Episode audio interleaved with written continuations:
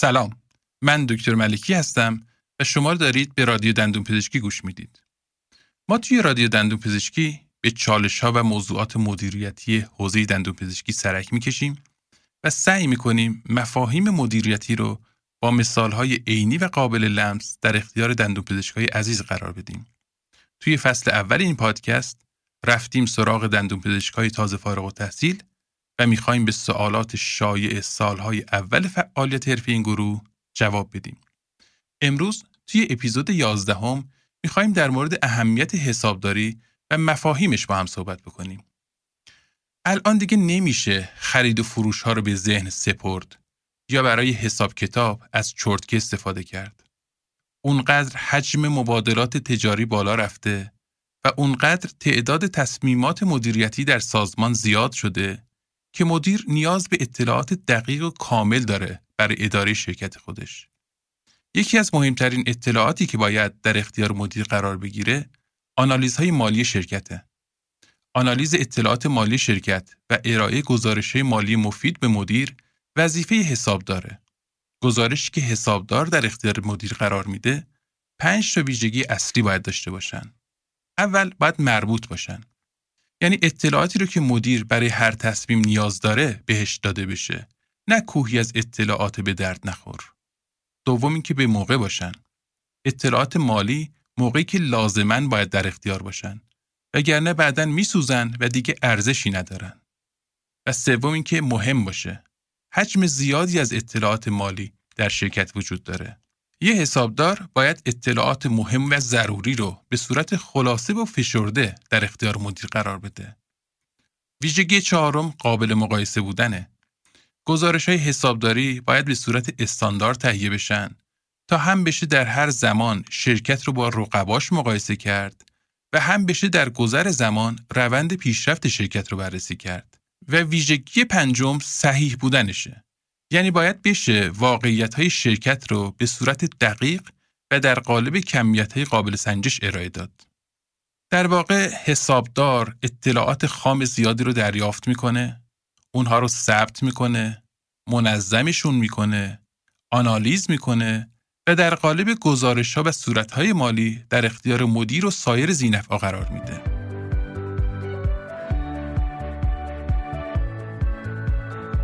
علاوه بر گزارش های روزانه و دوره‌ای که حسابدار در اختیار مدیر قرار میده، برای بررسی سلامت مالی کسب و کار نیاز هست که سه تا صورت حساب مالی توسط حسابدار تهیه و در اختیار زینفعان قرار بگیره. هر کدوم از این صورتهای مالی از یک منظر به کسب و کار نگاه می‌کنن و برای درک کامل وضعیت مالی شرکت باید با هم تفسیر بشن. این صورتهای مالی شامل ترازنامه است، صورت سود و زیان و صورت گردش وجه نقد یا همون کشفلو. برای درک کامل فرایندهای مالی باید با این صورتهای مالی آشنا بشید. من سعی می‌کنم به صورت ساده و خلاصه اونها رو براتون توضیح بدم. لطفا صبور باشید و اگه لازم شد چند بار گوش بدین. وقتی کاربردهای عملیشون رو با مثالهای جذاب تو ادامه مبحث توضیح میدم خستگیتون حتما در میره. اول بریم سمت ترازنامه. ترازنامه خلاصه وضعیت مالی مطب رو در هر زمان نشون میده و شامل لیست دارایی ها، لیست بدهی ها و خالص ارزش مطب یا همون سهم ماست. فرمول ساده ای هم داره. دارایی مساوی است با بدهی به اضافه حقوق صاحب سهام. بذارید یه مثال بزنم. فرض کنید دو تا همکار رفتن مطب خریدن به قیمت یه میلیارد تومن. یکی همه پول رو از پسندازش داده و اون یکی 200 میلیون پول نقد توی حسابش رو داده و ما بقیه رو وام گرفته. با این حساب دارایی هر دوشون یکیه ولی نفر دوم 800 میلیون بدهی داره. در واقع ترازنامه در هر لحظه می‌تونه بدهی های ما رو از دارایی هامون کم کنه و سهم خالص ما رو بهمون نشون بده. حالا ببینیم خود این ستا از کجا میان. اول دارایی ها شامل دو گروه میشن غیر جاری و جاری دارایی غیر جاری شامل ساختمون و تجهیزات میشه که اصلا برای فروش خریداری نشدن و اموال و سرمایه گذاری ها و حساب هایی که قرار نیست به این زودی ها نقد بشن. دارایی جاری شامل پول نقدی میشه که تو حساب داریم و تمام دارایی هایی که تا یک سال به پول نقد تبدیل میشن مثل خدماتی که دادیم ولی هنوز پولش رو نگرفتیم. مثل صورت حساب هایی که فرستادیم بیمه و پولش هنوز واریز نشده. دوم موجودی انبار. انبارمون رو پر کردیم و حالا هرچی با اون مواد خدمات بدیم پول گیرمون میاد. و سوم پیش پرداخت. مثل مواد مصرفی یا تجهیزاتی که پیش خرید کردیم و از قبل پولش رو پرداخت کردیم. حالا ببینیم بدهی ها از کجا میاد. بدهی ها دو تا منبع عمده دارن. اول وام. چه قرض دستی گرفته باشیم و چه رفته باشیم از بانک وام بگیریم و حالا باید با سود برش گردونیم و بدهی دوم بدهی های ناشی از کاره. شامل یک جنسی که نسیه خریدیم و باید صورت حسابش رو پرداخت کنیم. دو هزینه هایی که تعهد کردیم و باید بدیم. مثل حقوق پرداخت نشده کارمندا. و سوم مالیات بر درآمد که باید سر سال بریزیم به حساب اداره مالیات بریم سراغ حقوق سهامدارا این هم شامل دو قسمته اول سرمایه اولیه‌ای که گذاشتیم برای راه اندازی مطب و دوم سود انباشته یا همون قسمتی از سود که دوباره توی مطب سرمایه گذاری شده. چون بین دو طرف این معامله همیشه موازنه برقراره به این صورت مالی میگن ترازنامه. دومین صورت مالی صورت سود و زیانه. توی صورت سود و زیان ما میاییم همه درآمدها رو حساب می‌کنیم بعد همه هزینه های مطب رو ازش کم می‌کنیم که خروجی کار میشه سود یا زیان پایان دوره. فرمولش هم اینه. درآمد منهای هزینه مساوی با سود. حالا هزینه های ما چیه که باید از درآمد کل مطب کم کنیم؟ یک، قیمت تمام شده خدمت. دو، هزینه های عملیاتی مثل دستمزد کارکنان، اجاره مطب، هزینه های اداری و غیره. سه، هزینه استهلاک تجهیزات. چهار، هزینه سود وامی که گرفتیم. و پنج، هزینه مالیات بر درآمد. و حالا چند تا نکته. اگه هزینه های مطب ما به درآمدمون بچربه ما به جای سود دچار زیان میشیم. درآمد ما تقریبا همش از ارائه خدمات میاد و ما فروش کالایی به اون صورت نداریم. و نکته آخر برای محاسبه قیمت تمام شده خدمت بهتر دستمزد پزشک و هزینه مواد مصرفی رو با هم جمع کنیم و بقیه هزینه ها رو ببریم تو ردیف هزینه های عملیاتی، استهلاک، بهره وام و مالیات. صورت مالی آخر همون کشفلوه.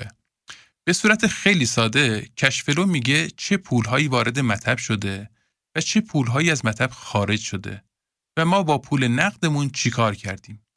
کشفلو مطب از سه روند مختلف ایجاد میشه.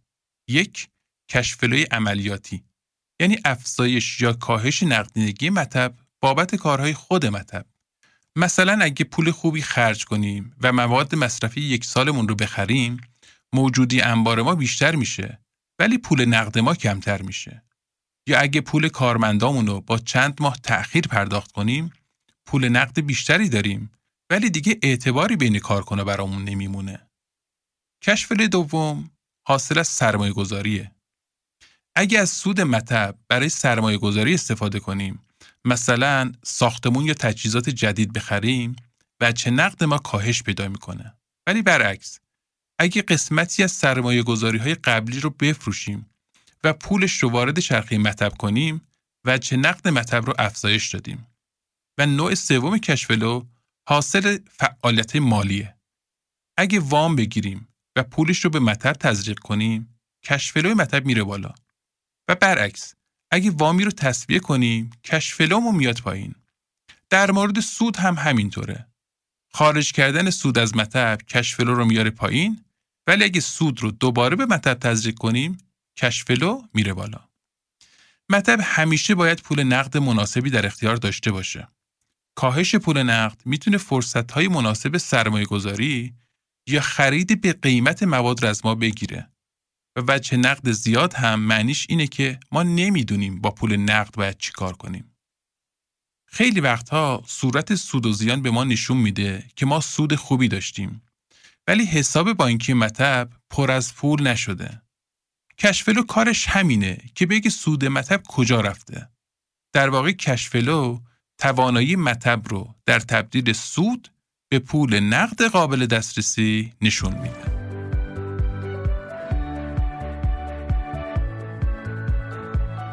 حالا که تعریف کلی رو یاد گرفتیم و با صورتهای مالی آشنا شدیم، بریم ببینیم در عمل سود از کجا به دست میاد.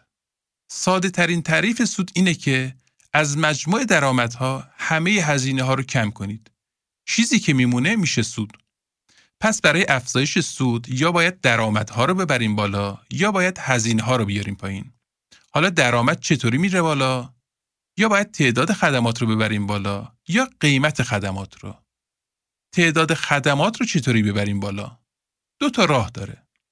یا باید تعداد بیشتری بیمار جذب کنیم که معنیش میشه جذب بیمارای جدید و حفظ بیمارای فعلی که خب دومی روش ارزونتری هم هست. راه دیگهش اینه که برای هر بیمار تعداد خدمات بیشتری ارائه بدیم که معنیش میشه یا تعداد جلسات درمانی بیشتری براش هماهنگ کنیم یا توی هر جلسه درمانی تعداد خدمات بیشتری انجام بدیم. روش دوم برای افزایش درآمد هم اینه که قیمت خدمات رو ببریم بالا. از چه روشی؟ یک به مرور از تعداد بیماران بیمایی کم کنیم و تمرکز کنیم روی جذب بیمار آزاد چون به طور عادی تعرفه بیماری آزاد بالاتره. دو یه مزیت رقابتی داشته باشیم که بیمار بابت خدمات آزاد ما راضی بشه پول بیشتری پرداخت کنه. و سه تمرکزمون رو بذاریم روی خدمات سوددهتر به این معنی که اگر دو تا خدمت تعرفه مشابهی دارن ولی هزینه یکیش برای ما پایین تره از منظر سود مالی منطقی تره که اون درمان کم هزینه تر رو بیشتر ارائه بدیم. البته شک نکنید منظور من این نیست که طرح درمان بیمار رو بر اساس سود خودمون تغییرش بدیم. حالا بریم سراغ کاهش هزینه ها. سوال اول اینه که چرا باید هزینه ها رو دقیق در بیاریم و آنالیز هزینه ها چه اهمیتی داره؟ اولا باید قیمت تمام شده هر خدمت رو بتونیم در بیاریم. دوما بر اساس قیمت تمام شده بتونیم تعریفمون رو مشخص کنیم. سوم اینکه حاشیه سود هر خدمت رو بدون محاسبه دقیق هزینه ها نمیشه تعیین کرد. و چهارم محاسبه سود نهایی مطب بدون مشخص شدن دقیق هزینه ها اصلا ممکن نیست. سوال دوم اینه که آیا همه هزینه ها ماهیت یکسانی دارن؟ جواب اینه که خیر و باید هزینه های ثابت و متغیر رو از هم تفکیک کنیم. هزینه ثابت شامل هزینه هایی میشه که ارتباطی به تعداد خدماتی که ارائه میدیم نداره و عدد تقریبا ثابتیه مثل حقوق منشی یا اجاره مطب یا شارژ ساختمون که ثابتن و فرقی نمی‌کنه شما چند تا بیمار دیدین. هزینه های متغیر شامل هزینه هایی میشه که بسته به میزان خدمات و درآمد مطب در هر دور فرق می‌کنه. مثل هزینه لابراتوار یا مواد مصرفی که شما هرچی درمان بیشتری انجام بدین باید هزینه بیشتری بابت اونا پرداخت کنین. کل هزینه هایی هم که تو مطب انجام میدیم توی این چهار دسته کلی قرار می گیرن. یک، هزینه خرید مواد مصرفی. دو، دستمزد نیروهایی که مستقیم تو ارائه خدمت دخیلن مثل دندون پزشک، دستیار و منشی. سه، هزینه سربار متغیر مثل هزینه برق و تلفن و پیک. و چهار، هزینه سربار ثابت مثل دستمزد کارکنان اداری، اجاره مطب، بیمه ساختمون و مشابه اینها. اگه هزینه های ثابت رو بر کل خدمات تقسیم کنیم، هزینه سربار ثابت هر خدمت مشخص میشه. پس هرچی تعداد خدمات ارائه شده بالاتر بره، هزینه سربار و در نتیجه هزینه نهایی خدمت میاد پایین و حاشیه سود خدمت میره بالا. البته یه سری ریزکاری هم تو اجرا داره که الان جاش نیست و سر وقتش بهتون میگم.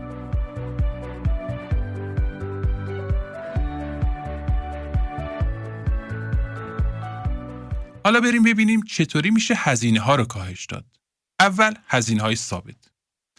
ساده ترین روش اینه که نیروی کمتری استخدام کنیم، هزینه های تجهیزاتمون رو بیاریم پایین و مطب ارزونتری بخریم یا اجاره کنیم که این روش ها خیلی هم منطقی یا عملی نیستن. روش درست اینه که تعداد خدماتمون رو ببریم بالا و هزینه ثابت رو سرشکن کنیم روی تعداد بیشتری خدمت و اینجوری حاشیه سود هر خدمت رو ببریم بالا. راهش چیه؟ تک تک یونیت هامون باید کاملا فعال بشن. با این توضیح مشخصه همکاری که مطب می‌زنه ولی فقط دو تا شیفت در هفته میره مطب هزینه ثابت خیلی بالاتری برای هر خدمت داره نسبت به همکاری که هر روز دو شیفت تو مطب کار می‌کنه یا کلینیکی که همزمان چند تا دندون پزشک صبح و عصر با هم کار می‌کنن. حالا بریم سراغ کاهش هزینه های متغیر. ساده ترین راه حل که ممکنه به نظر بیاد ایناست که یک مواد مصرفی ارزون تری بخریم دو به دندون پزشکایی که با ما کار می‌کنن درصد کمتری پرداخت کنیم سه بریم سراغ لابراتوارهای ارزونتر ولی هر کدوم از این روش ها آفت ها و آسیب های خودشون رو دارن و شاید بهتر تمرکز کنیم روی روش های دیگه مثل یک نظارت بر مصرف صحیح مواد هم از طریق آموزش دستیارها و هم از طریق کنترل نرم مصرف. دو، خرید عمده و راهبردی مواد مصرفی به این معنی که یه مقدار پول نقد رو آزاد نگه داریم تا بتونیم از فرصتهای مناسب خرید که خیلی هم پیش میاد استفاده کنیم. سه، افزایش کیفیت خدمات و کاهش بیماری برگشتی که مجبور نشیم بدون دریافت هزینه درمانشون رو تکرار کنیم. و چهار، استفاده از تکنولوژی برای کاهش هزینه‌های جاری مثلا با تهیه اسکنر داخل دهانی میشه برای همیشه از شر هزینه های قالبگیری ایمپلنت خلاص شد. استفاده از این روش ها به همین راحتی هم که من لیست کردم نیست و هر کدوم ظرافت های خاص خودش رو داره و باید ترکیبی از اینا رو استفاده کرد تا نتیجه بهتری بده. ضمن اینکه بعضی از این روش ها اگه به تنهایی استفاده بشن بیشتر از سود به دنبال خودشون ضرر به بار میارن.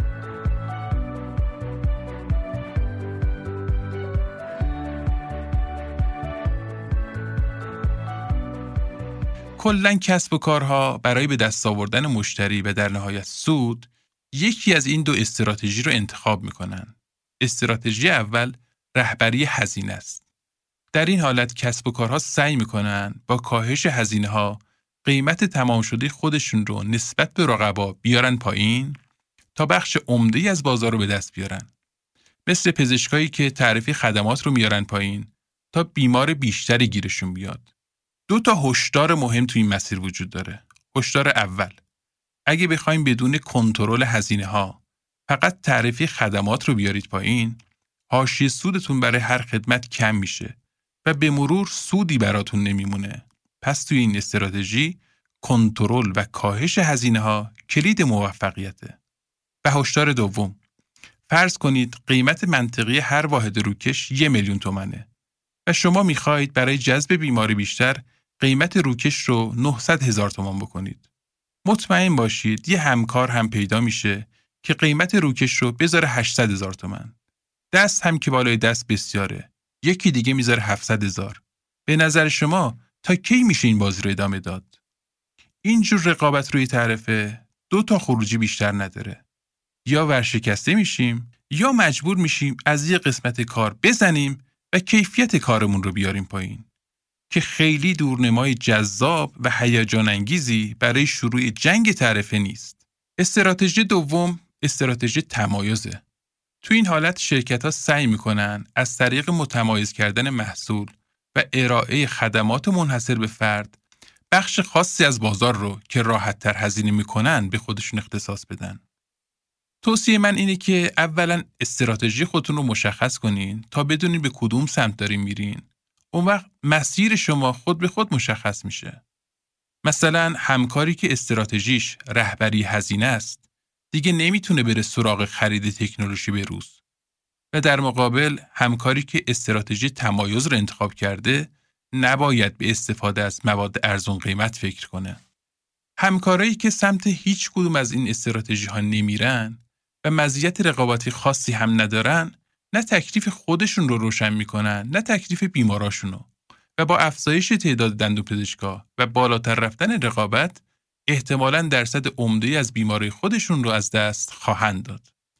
هدف اصلی من از طرح این موضوعات توی این اپیزود اینه که یادآوری کنم الان دیگه فقط یه دندوپزشک نیستید و به عنوان مدیر کسب و کار حتی اگه دوست نداشته باشید باید با اعداد و ارقام مالی کنار بیایید و نیاز دارید که یک کارشناس اطلاعات درست مالی رو در اختیار شما قرار بده شما برای رشد کسب و کارتون باید تصمیمات مالی درست رو در زمان درستش اتخاذ کنید.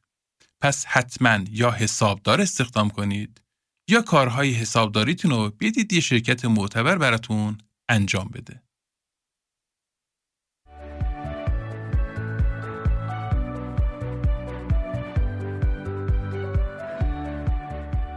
رادیو دندون پزشکی رو می‌تونید از پادگیرهای مختلفی مثل Castbox، Spotify، Google Podcast، Breaker، Stitcher و Anchor گوش بدین. و ما هر ده روز یک بار اپیزود جدید رو بارگذاری می‌کنیم. اگه مطالب ارائه شده براتون مفیده به ما گوش بدید و ما رو به سایر دوستان و همکاران هم معرفی کنید و کمک کنید که پادکست بیشتر شنیده بشه. به صفحه اینستاگرام ما هم به آدرس رادیو دندون پزشکی سر بزنید و با هشتک فارسی رادیو دندون پزشکی ما رو دنبال کنید تا هم محتواهای تکمیلی رو اونجا ببینید و هم با نظرات سایر دوستان آشنا بشید. این کامنت ها و نظرات به غنیتر شدن محتوای نهایی حتما کمک می‌کنه و یک گنجینه ناب از تجربیات همکارای مختلف رو در اختیار همکارای جوانتر قرار میده. توی اپیزود بعدی چند تا مثال جذاب و کاربردی براتون آماده کردیم که حتما خوشتون میاد و یه تئوری جدید رو بهتون معرفی می‌کنیم که می‌تونه به رشد مالی خودتون و کسب و کارتون کمک کنه. پس لطفا منتظر اپیزود بعدی ما هم باشید. برای آخر این اپیزود هم یه سه بیت رو از غزل حافظ انتخاب کردم که با هم میشنویم. بود آیا که در میکده ها بکشایند گره از کار فرو بسته ما بکشایند اگر از بهر دل زاهد خودبین بستند دل قوی دار که از بهر خدا بکشایند در میخانه ببستند خدایا مپسند. که در خانه تزویر و ریا بکشایند حق نگهدارتون.